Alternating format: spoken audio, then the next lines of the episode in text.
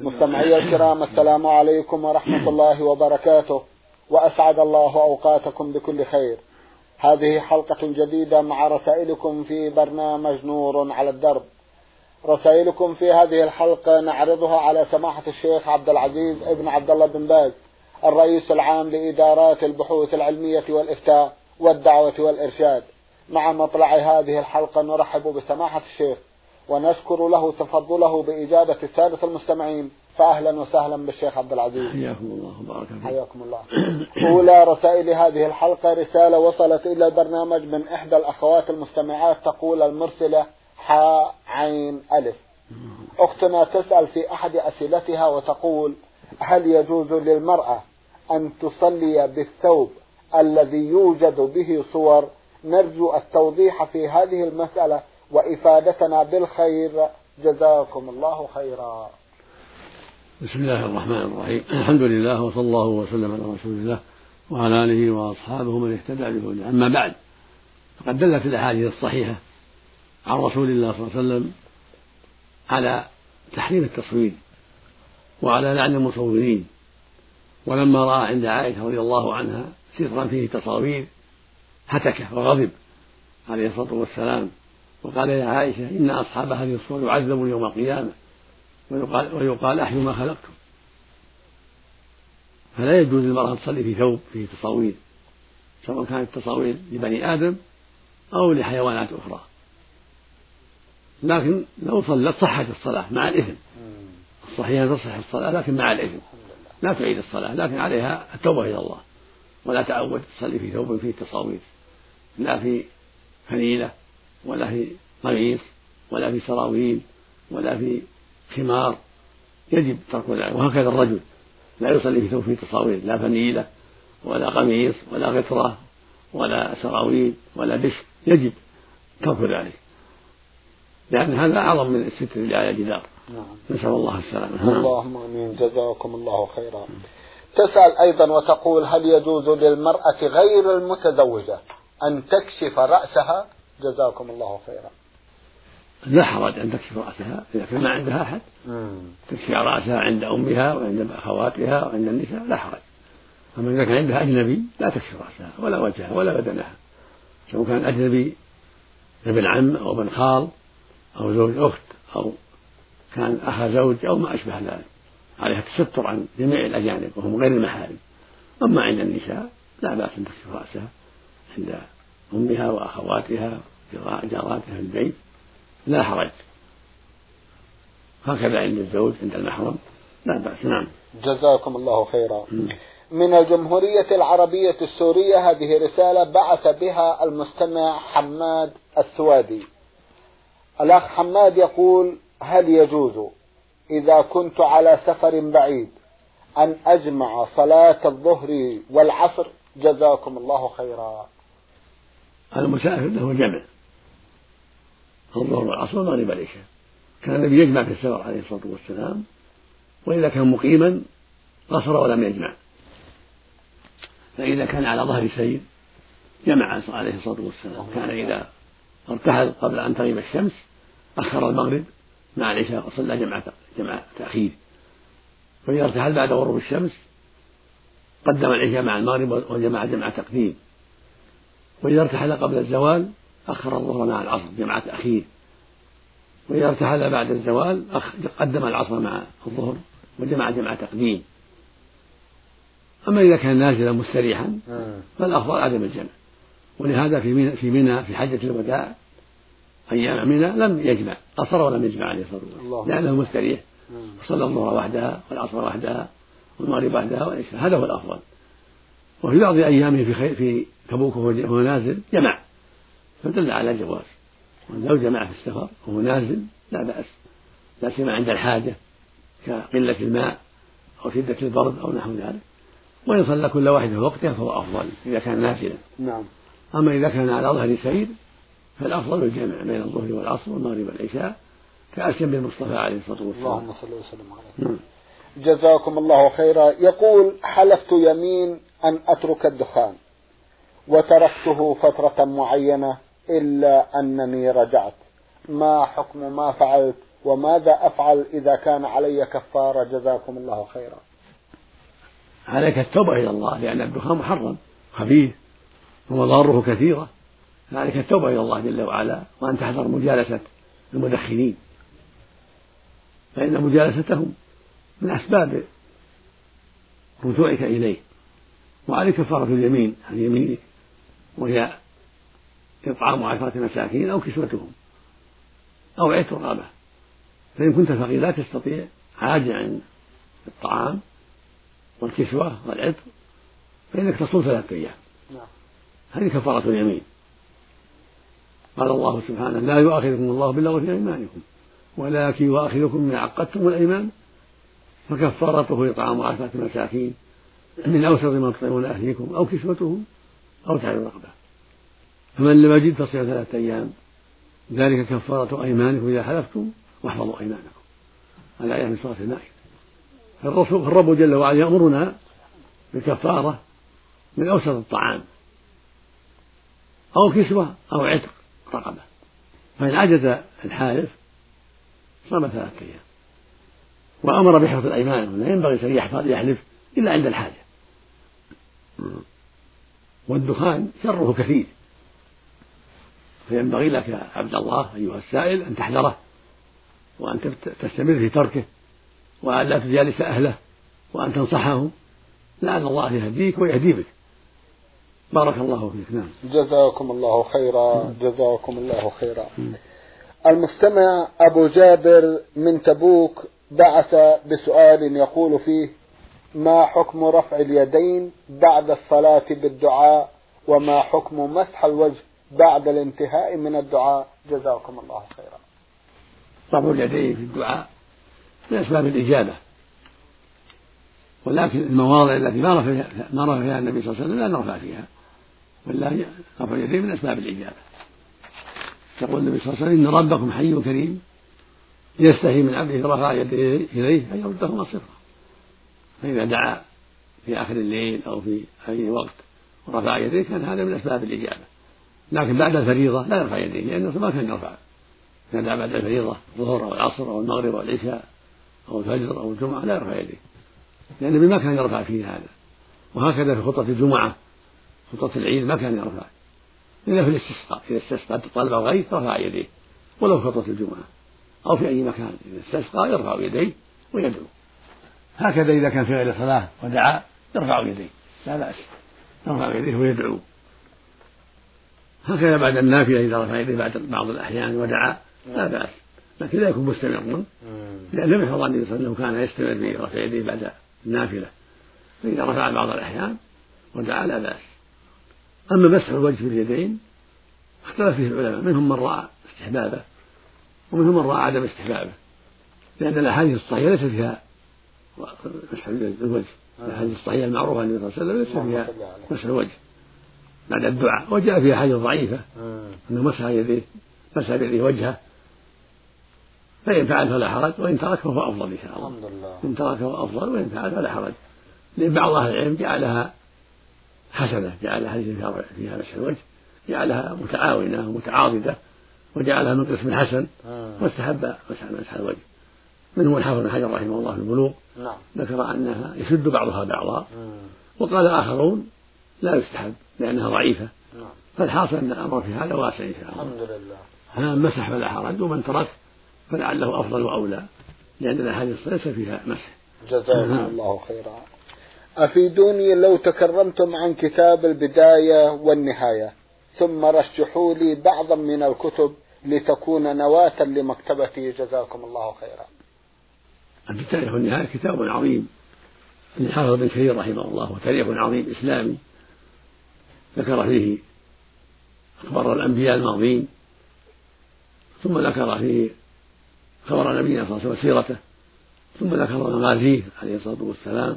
ثم ذكر ما بعد إلى القرن الثامن إلى نصف القرن الثامن. فينبغي اقتناءه والاستفادة منه فهو كتاب عظيم.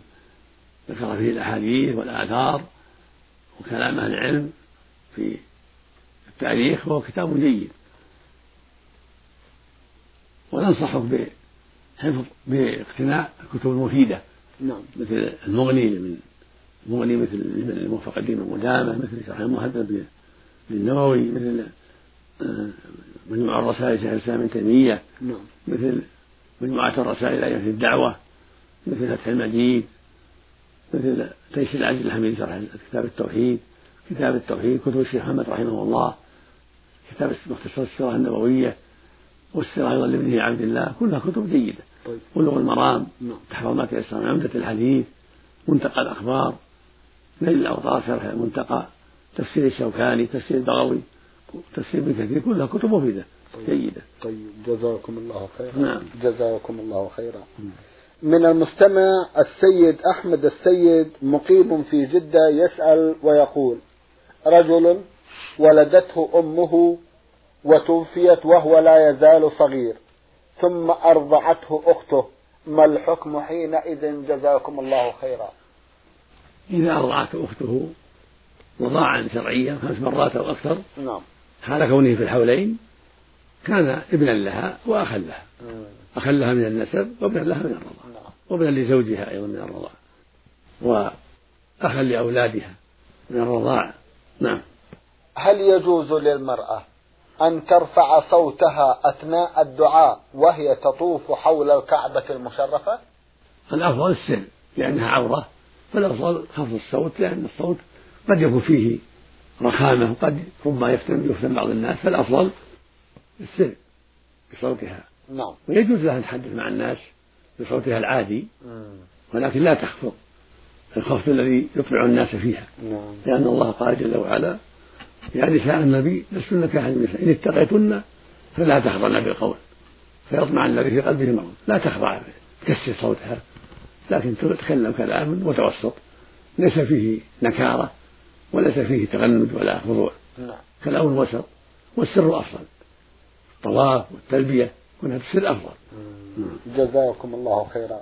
يقول إذا كنت أصلي في صلاة جهرية مع جماعة وفي أثناء قراءة الإمام ورد ذكر الرسول صلى الله عليه وسلم كمثل قوله سبحانه محمد رسول الله والذين معه الآية. هل يجوز لي أن أقول صلى الله عليه وسلم إذا ذكر نبينا محمد صلى الله عليه وسلم فالأفضل الإنصات. إذا كان الإمام يقرأ في المغرب والعشاء والفجر أو الجمعة الأفضل الإنصات. فلا تسبح عند ذكر التسبيح والتهليل ولا تصلي عند عند ذكر النبي صلى الله عليه وسلم. لأن الله يقول وإذا قرئ القرآن فاستمعوا له وأنصتوا. فالأفضل الإنصات. ولو صلى على النبي أو قال سبحان الله عند ذكر أسماء الله فلا حرج. لكن ترك هذا أفضل.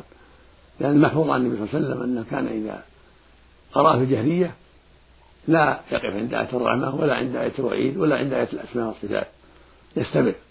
فالأفضل لك أن تستمع ولا تقف ولا تقول شيء عند مرور آيات من الإمام وهو يقرأ ولا من أن ولا منك أن وأنت تقرأ في الفرض. أما في النافلة فالأمر واسع. التهجد بالليل نعم. ونحوه. إذا قرأت تقف عند آية الرحمة تسأل عند آية الوعيد تعوذ عند أسماء الله تسبح الله عند ذكر النبي تصلي عليه عليه الصلاة والسلام. وهكذا في كنت خلف الإمام في مثل التراويح أو القيام في رمضان وسكت. يدعو دعوت أنت أيضا. أو إذا سكت يصلي عليه صليت أنت. أما إذا استمر تنصت لأنك مأمور بالإنصات. نعم. جزاكم الله خيرا. المستمع ناصر حسن عوض بعث برسالة وضمنها سبعة أسئلة. في سؤاله الأول يقول ما حكم أكل كل الأغنام بدمها من غير طبخ أو شيء؟ الدم المحرم هو المسفوح الذي يصب من حلق الذبيحة إلى عند ذبحها. أما الدماء التي تكون في الكلى وفي داخل اللحم لا يضر. أكلها نية ولا مستوية لكن كونها مطبوخة مشوية أفضل. ولو أكل منها شيئا نيئا ولكن ولا يترتب عليه مضرة فلا بأس. أما إن قال أهل الخبرة والطب أنه يضره إذا أكل شيئا منها نيئا فإنه يجتنبه للمضرة أما إذا كان أكله نيئا لا يضر سواء كبد أو كلية أو كلية أو غير ذلك فلا حرج فيه لأنها مباحة وإنما طبخها وشيها يشهيها ويحسن أكلها. نعم. فإذا كان منها شيء لو أكله نيئا لم يضره فلا حرج في ذلك. جزاكم الله خيرا. بقية اللحم مثلا. كل اللحم كل اللحم. كل اللحم. إيه. لا بأس أن يكون من إبل أو بقر أو غنم أو صيد. نعم. لأن كونه يعني قد طبخ أو, أو حصل له الشوي يكون أكمل مم. وأفضل مم. وأسلم من التبعة. لكن لو قدر أن بعض الناس أكل شيئا نيئا وليس فيه مضرة عند أهل الخبرة فلا حرج. جزاكم الله خيرا. جزاكم الله خيرا. يسأل ويقول ما حكم صلاة المرأة في بيتها غير ساترة لرأسها أو رجليها وليس عندها أحد. ليس لها ذلك. يجب عليها ستر رأسها ورجليها على الصحيح. أما الوجه تكشفه السنة لا كشف الوجه. أما الكفان فالأفضل سترهما. وإن كشفتهما فالصحيح من لا حرج لأن بهما الأخذ والعطاء والتعديل فالأمر فيه فالأمر فيه الكفين واسع وسترهما أفضل. أما الرجلان فالجمهور من العلم على أنهما يشتران فينبغي سترهما كما قال أكثر من أهل العلم. وجاء في حديث فيه لين عن أم سلمة أنها سئلت عن ذلك عن كشف القدمين فقال رضي الله عنها إذا كان الدرع سابغا يغطي ظهور قدميها لما قيل لها يا أم المؤمنين هل تصلي المرأة في درع وخمار نعم. غير إزار قال إذا كان الدرع سابغا يغطي ظهور قدميها في إسناده بعض الضعف. ويرى مرفوعا النبي صلى الله عليه وسلم لكن الصواب أنه موقوف فالحاصل أن سترها القدمين أحوط للمؤمنة وأما كفان فأمرهما أوسع. وأما الوجه فيكشف في الصلاة إذا كان ما عندها أجنبي. نعم. نعم. جزاكم الله خيرا. ما حكم لبس الثياب الضيقة التي تظهر أجزاء المرأة؟ وهل يجوز لها أن تصلي فيها أو لا؟ أقل أحوالها كراهة. أقل أحوالها كراهة. ما ينبغي أن تصلي في ثياب ضيقة. نعم. بل تكون وسط. لا ضيقة ولا واسعة جدا. وسط. هذا السنة. نعم. جزاكم الله خيرا. ما حكم صلاة المنفرد خلف الصف؟ لا تصح. لقول النبي صلى الله عليه وسلم لا صلاة لا صلاة لمنفرد خلف الصف. ولما رأى رجل يصلي خلف الصف وحده. لما رأى رجل يصلي خلف الصف وحده أمره أن يعيد الصلاة عليه الصلاة والسلام. ولم يسأله. ما قال له هل وجدت فرجة؟ ما وجدت فرجة؟ أمره يعيد سدا للباب. فليس لأحد يصف خلف الصف. بل ينتظر. إذا لم يجد فرجة ينتظر. أو يتقدم مع الإمام إن تيسر يصلي عن يمين الإمام. نعم. أو يصبر حتى يجي فرجة. أو يجي أحد يصلي معه. جزاكم الله خيرا. انتهت الصلاة. نعم. صلى وحده. جزاكم الله خيرا. ما حكم كشف زوجة العم على ابن أخي الزوج؟ حتى ولو كان بينهما تفاوت في السن. ليس لها كشف لأخي زوجها. ولا عم زوجها ولا ابن عم زوجها ولا ابن أخيه كلهم أجناب ليس لها أن تكشف إلا للزوج, للزوج أو أبيه أو جده أو أولاده. أما أخوه وأمامه وأخواله وأبناء أخيه كلهم أجناب لا تكشف لهم ولا تخلو واحد منهم أيضا. لا يجوز. قال الله تعالى ولا يبدين زينتهن إلا لبعولتهن. لبعولة الأزواج. أو آبائهن أو آباء بعولتهن أو أبنائهن أو أبناء بعولتهن أو إخوانهن أو بني إخوانهن أو بني أخواتهن. أما أخو الزوج لا ليس منهم. ولا ابن أخيه ولا عمه ليسوا من هؤلاء. أما أبو الزوج نعم. يعني قال أو آبائهن أو آباء بعولتهن آباء البعولة هي آباء الأزواج. نعم نعم. وجد أب. فأب الزوج وجد الزوج كلهم محارم من الرضاعة ومن سواء من الرضاعة أو من النسب. وهكذا أبناء الزوج من الرضاع ومن النسب محارم أيضا. وهكذا أبناء بنات المحارم. نعم. جزاكم الله خيرا. المستمع أحمد حسين علي من أبو عريش في جيزان بعث برسالة ضمنها جمعا من الأسئلة. في أحدها يقول ما هو الفرق بين الاتباع والابتداع؟ الاتباع هو اتباع الشرع. اتباع ما جاء به الرسول صلى الله عليه وسلم. من. الأوامر والنواهي. يقال اتباع. لأن الله قال اتبعوا ما من ربكم ولا تمنوني أولياء. وقال جل وعلا قل يا أيها الناس إني رسول الله جميعا. الذين هم في السماوات لا إله إلا هو يحيي ويميت. فآمنوا بالله ورسوله النبي الأمي الذي يؤمن بالله وكلماته واتبعوه لعلكم تهتدون.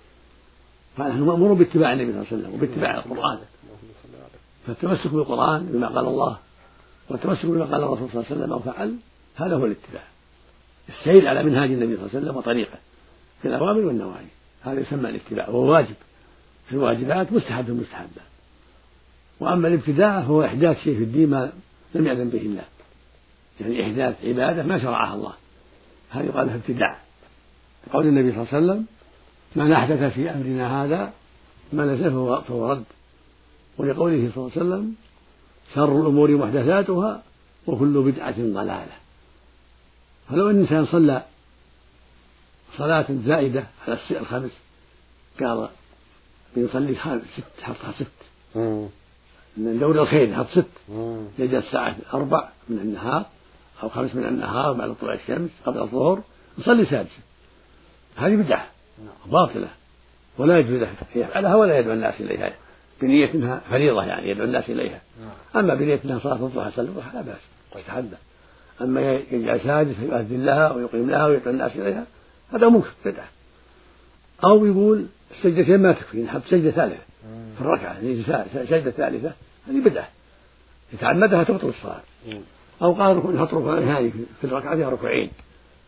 هذا بدعة إلا في صلاة الكسوف فيها ركوعان صلاة الكسوف. وهكذا لو قال نجعل ليلة من الليالي محل عبادة يصلي فيها عشر ركعات عشرين ركعة ليلة الجمعة وليلة الخميس من كل أسبوع. هذه هذه بدعة. لا يخص ليلة من الليالي بشيء ما شرعه الله. أو ليالي مولد. مولد النبي صلى الله عليه وسلم أو مولد فاطمة أو الحسين أو البدوي أو الصديق أو عمر. نجعله احتفال يصلي فيه يتحدث فيه ويذكر فيه. هذه بدعة. لأن ما شرع الله ورسوله. فالابتداء هو إحداث عبادة ما شرعها الله. قولية أو فعلية. يقال لها بدعة. لأن الله ما شرعها. سبحانه وتعالى. وإن ذا ما فعله الناس البناء على القبور. اتخاذ المساجد عليها وقباب. يزعمون إنها قربة ودين هذه بدعة. الرسول نهى عن على القبور. فالبناء عليها بدعة. من وسائل الشرك. كذلك تجسيس بدعة. إذا استسقى يتقرب إلى الله بذلك. هذا بدعة لأن الرسول نهى عن تجسيس عليه الصلاة والسلام لأنه وسيلة للشرك. هكذا هو يتوسل بأصحاب القبور وأسألك بأصحاب القبور أو أسألك بجاه النبي أو بحق النبي بدعة. أو أسألك بجاه الصالحين بدعة. أما لو قال أسألك بحبي لك أو بإيماني بك آه. أو بإيماني برسولك آه. أو بأسمائك الحسنى هذا طيب. هذه هذه وسيلة شرعية. فالبدع ما أحدثه الناس في الدين وهو ما شرعه الله ولا رسوله. هذا يقال له بدعة. والاتباع هو السير على المنهج الذي شرعه الله لعباده وجاء به رسول الله صلى الله عليه وسلم. هذا يقال له اتباع. نعم. جزاكم الله خيرا. حفت الجنة بالمكاره وحفت الجنة حفت النار بالشهوات حفت الجنة بالمكاره وحفت النار بالشهوات. اشرحوا لنا هذا القول. جزاكم الله خيرا. هذا حديث صحيح. حديث صحيح. النبي صلى الله عليه وسلم قال حفت النار بالشهوات حفت الجنة بالمكاره في اللفظ الآخر حجبت النار بالشهوات وحجبت وحجبت الجنة في مكانه. معنى المعنى أنه جعل بين النار وبين الإنسان ارتكاب الشهوات المحرمة. فإن ارتكبها صار إلى النار وانتهك الحجاب. وإن امتنع منها سلم. النفس قد تشتهي الزنا أو الخمر فإن طاوعها صار إلى النار. قد تشتهي ترك الصلاة والكسل ولا يصلي فإن طاوع النفس صار إلى النار أعوذ بالله. قد تشتهي سب الدين والاستهزاء فإن طاوع نفسه كفر وصار إلى النار. قد تشتهي الربا فإن طاوع نفسه وفعل الربا صار إلى النار. قد تشتهي النفس قطيعة الرحم والعقول الوالدين فإن طاوعها هلك وصار إلى النار. فالنار حفت بالشهوات المحرمة. والجنة حفت بمكاره ما تكره النفوس. النفوس قد تكره الصدقة قد تكره الجهاد. لكن إذا خالفها وجاهد في سبيل الله وتصدق صار إلى الجنة. قد تكره المحافظة على الصلوات في الجماعة. قد تكسل. يكون عندها ما عندها نشاط عندها كسل عندها كراهة للتقدم إلى الصلاة الخمس. فإذا طاوعها هلك وإن خالفها وصلى في الجماعة وحافظ على في المساجد صار إلى الجنة. النفس أيضا قد تكره صلة الرحم بر الوالدين إكرام الجار. فإن طاوعها هلك وإن خالفها وفر والديه ووصل أرحامه وأكرم جيرانه فاز بالسعادة. وهكذا. نعم. جزاكم الله خيرا سماحة الشيخ في ختام هذا اللقاء. أتوجه لكم بالشكر الجزيل بعد شكر الله سبحانه وتعالى. على تفضلكم بإجابة السادة المستمعين وآمل أن يتجدد اللقاء وأنتم على خير. الله. مستمعي الكرام كان لقاؤنا في هذه الحلقة مع سماحة الشيخ عبد العزيز ابن عبد الله بن باز الرئيس العام لإدارات البحوث العلمية والإفتاء والدعوة والإرشاد. شكرا لسماحته. وأنتم يا مستمعي الكرام شكرا لحسن متابعتكم. وإلى الملتقى. وسلام الله عليكم ورحمته وبركاته.